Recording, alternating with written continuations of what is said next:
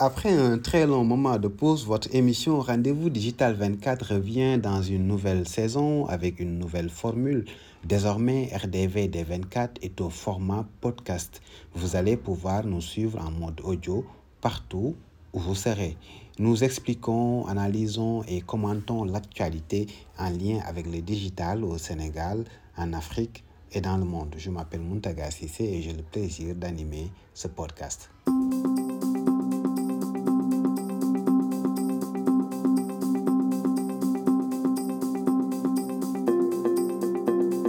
Cette nouvelle formule, nous la voulons courte pour permettre à ceux qui ont envie de suivre jusqu'au bout euh, que ça ne leur prenne pas beaucoup de temps.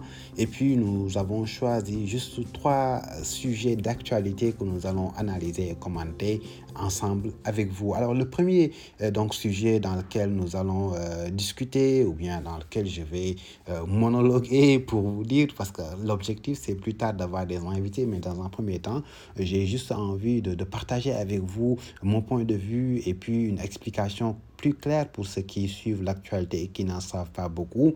Euh, nous parlons bien sûr dans ce premier numéro nouvelle formule RDVD24 de Elon Musk avec euh, le contrôle qu'il a pris sur Twitter et depuis lors il a opéré des changements qui ont des conséquences euh, chaotiques je dirais sur la plateforme mais aussi de la Coupe du Monde hein, et du tollé suscité à propos du visionnage des matchs à la télévision vous savez en Afrique surtout en Afrique subsaharienne en Afrique française francophone, il y a eu pas mal de questions sur comment suivre justement les matchs à la télé. Enfin, nous parlerons de la faillite des crypto-monnaies dans le monde.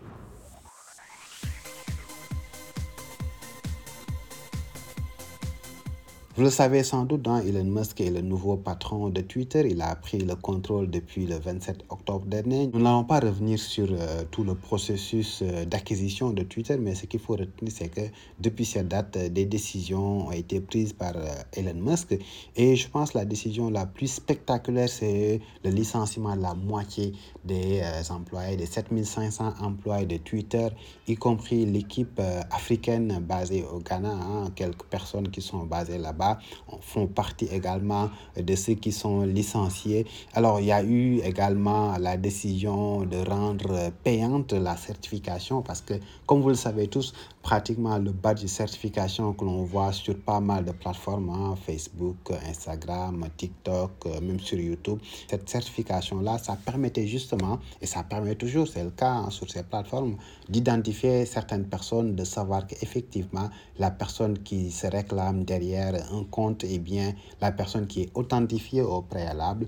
Alors, il Musk le voit autrement. Pour lui, euh, ce badge de certification doit revenir justement aux abonnés Twitter Blue, qui est une fonctionnalité qui existait avant, mais il est en train de, de, changer un peu la donne. Euh, pour lui, euh, Twitter Blue, c'est une fonctionnalité supplémentaire de Twitter qui permet, par exemple, à ceux qui sont abonnés, c'est une proposition qu'il a, qu'il a faite hein, d'avoir, par exemple, la possibilité de poster des vidéos plus longues en mode HD 1080p, mais aussi de, de modifier leur tweet. Hein. Ils ont jusqu'à 30 minutes après la publication pour modifier le contenu du tweet, etc. Mais euh, ce qui a suscité le tollé, c'est que jusque-là, comme je l'ai dit, euh, la certification des comptes Twitter, ça permettait justement de savoir qu'une institution ou bien une personnalité politique ou publique, un sportif, etc., qui s'exprimait sur Twitter avec un compte certifié, on pouvait être sûr et certain que c'est bien la personne ou en tout cas son community manager qui s'exprimait. Mais aujourd'hui, avec la certification, n'importe qui a la possibilité,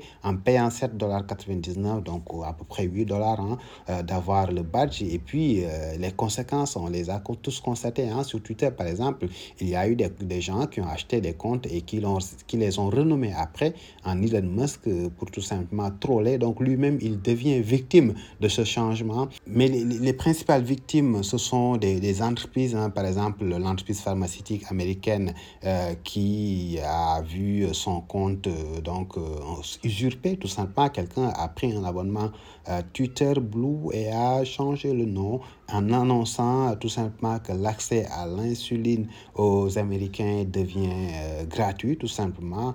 Et ça a provoqué des milliards de dollars de pertes par cette entreprise-là en bourse. Euh, pour donner euh, d'autres raisons, par exemple, il a décidé, Elon Musk, hein, c'est depuis quelques jours maintenant qu'il a dit qu'il ne sera plus à la tête de la boîte après les changements qui seront opérés euh, d'ici les jours, les jours à venir. Il a également proposé le retour de Vine. Pourquoi Vine?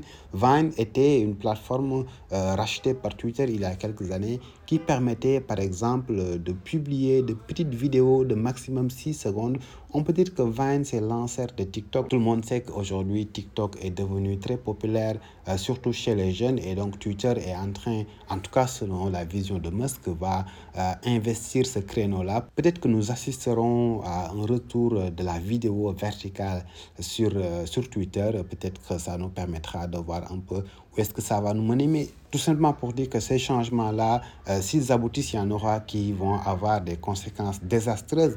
Elon Musk lui-même, il, le reconnaît. Hein. Il est en train de faire comme il a réussi hein, chez Tesla, chez SpaceX, chez ces autres compagnies. Mais on a l'impression que ce qui a marché chez ces entreprises-là ne sera pas sur Twitter. Parce que Twitter, c'est un autre écosystème. C'est une entreprise de réseaux sociaux, de médias en ligne qui est différente des entreprises comme SpaceX ou Tesla.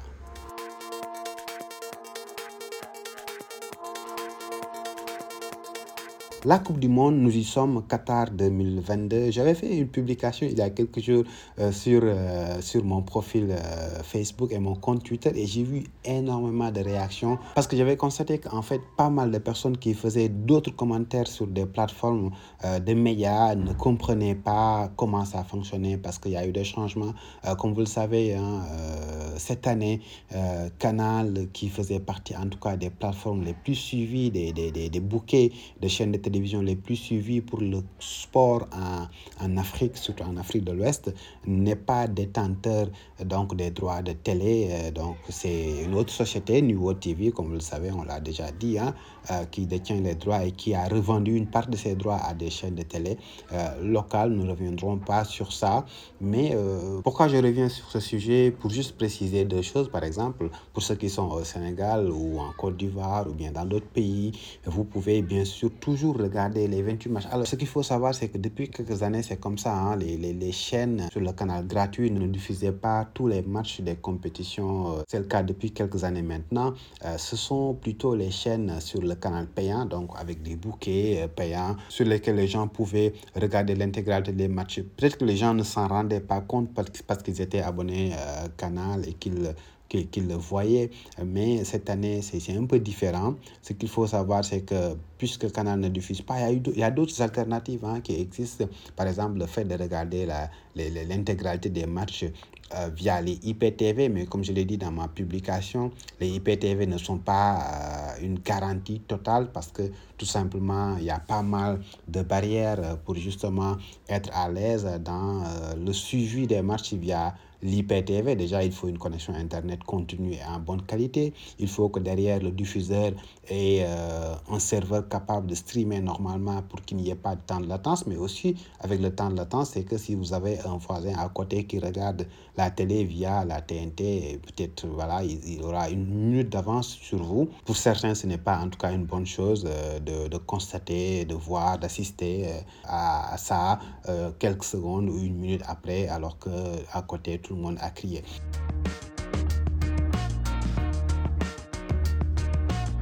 Ce qu'il faut savoir, c'est que euh, le plus grand diffuseur de, sport en Afrique subsaharienne, en Afrique de l'Ouest, francophone surtout, c'est Canal. Hein.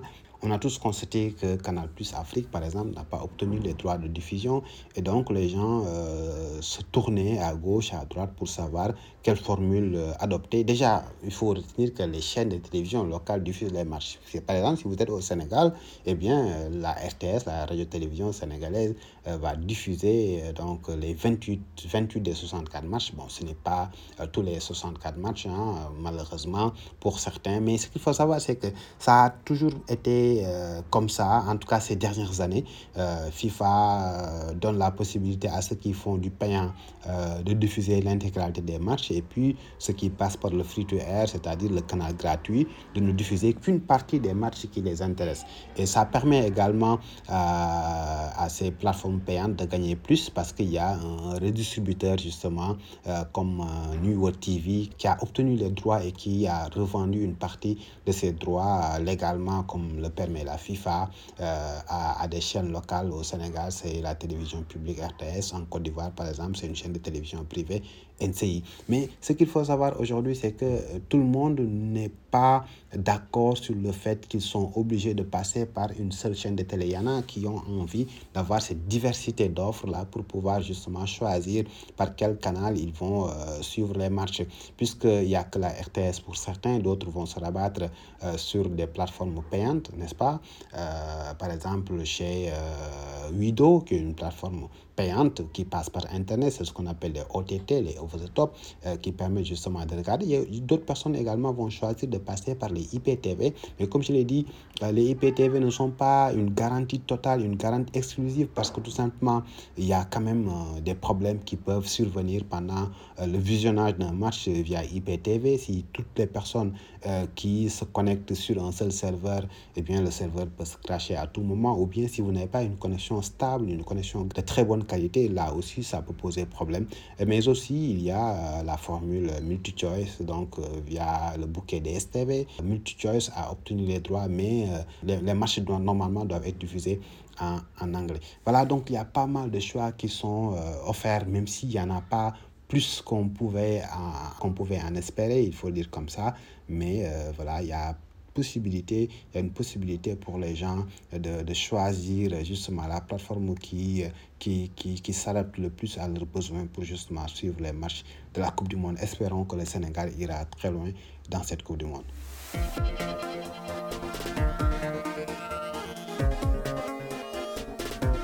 Dernière actualité à traiter dans ce podcast, nouvelle formule, c'est la chute des crypto-monnaies. Alors, il y a quelques jours, FTX, qui fait partie des, des plateformes les plus connues d'échange de crypto-monnaies, a fait faillite tout simplement parce que voilà, on a accusé, en tout cas des, des articles sur Internet ont fait état d'une accusation sur le PDG fondateur de, de, FTX qui aurait détourné une partie de l'argent. Euh, dans les crypto-monnaies, il y a des plateformes d'échange qui sont très importantes. FTX en fait partie, Binance ou Binance, si on le dit en français, en fait partie, il y en a d'autres. Alors, euh, cette chute-là, nous l'avons constatée il y a quelques jours et ça a eu pour conséquence un grand nombre de clients, créanciers qui ont justement décidé de récupérer leur argent. On parle de, de, nombre entre 100 000 et 1 million de, clients qui seraient aujourd'hui victimes de cette chute, de cette perte colossale. On parle de 240 milliards de dollars de perte de, crypto-monnaies, de la valeur des crypto-monnaies, en tout cas sur les 15 plateformes d'échange les plus connues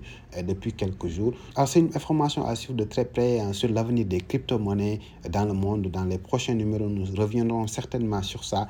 Et ceci marque la fin de ce numéro euh, nouvelle formule de votre podcast RDV des 24. Si vous avez aimé ce podcast, merci de bien vouloir le partager ou nous donner votre avis sur votre plateforme d'écoute. Je rappelle que RDV des 24 est disponible sur vos plateformes préférées de podcasting, Google Podcast, Apple Podcast, Spotify, Anchor.fm ou sur le site digital24.tv. Retrouvez-nous également sur les réseaux sociaux et les médias sociaux également, Twitter, Facebook, LinkedIn, YouTube, etc. et toutes vos plateformes. Merci à toutes et à tous de nous avoir suivis et à la prochaine.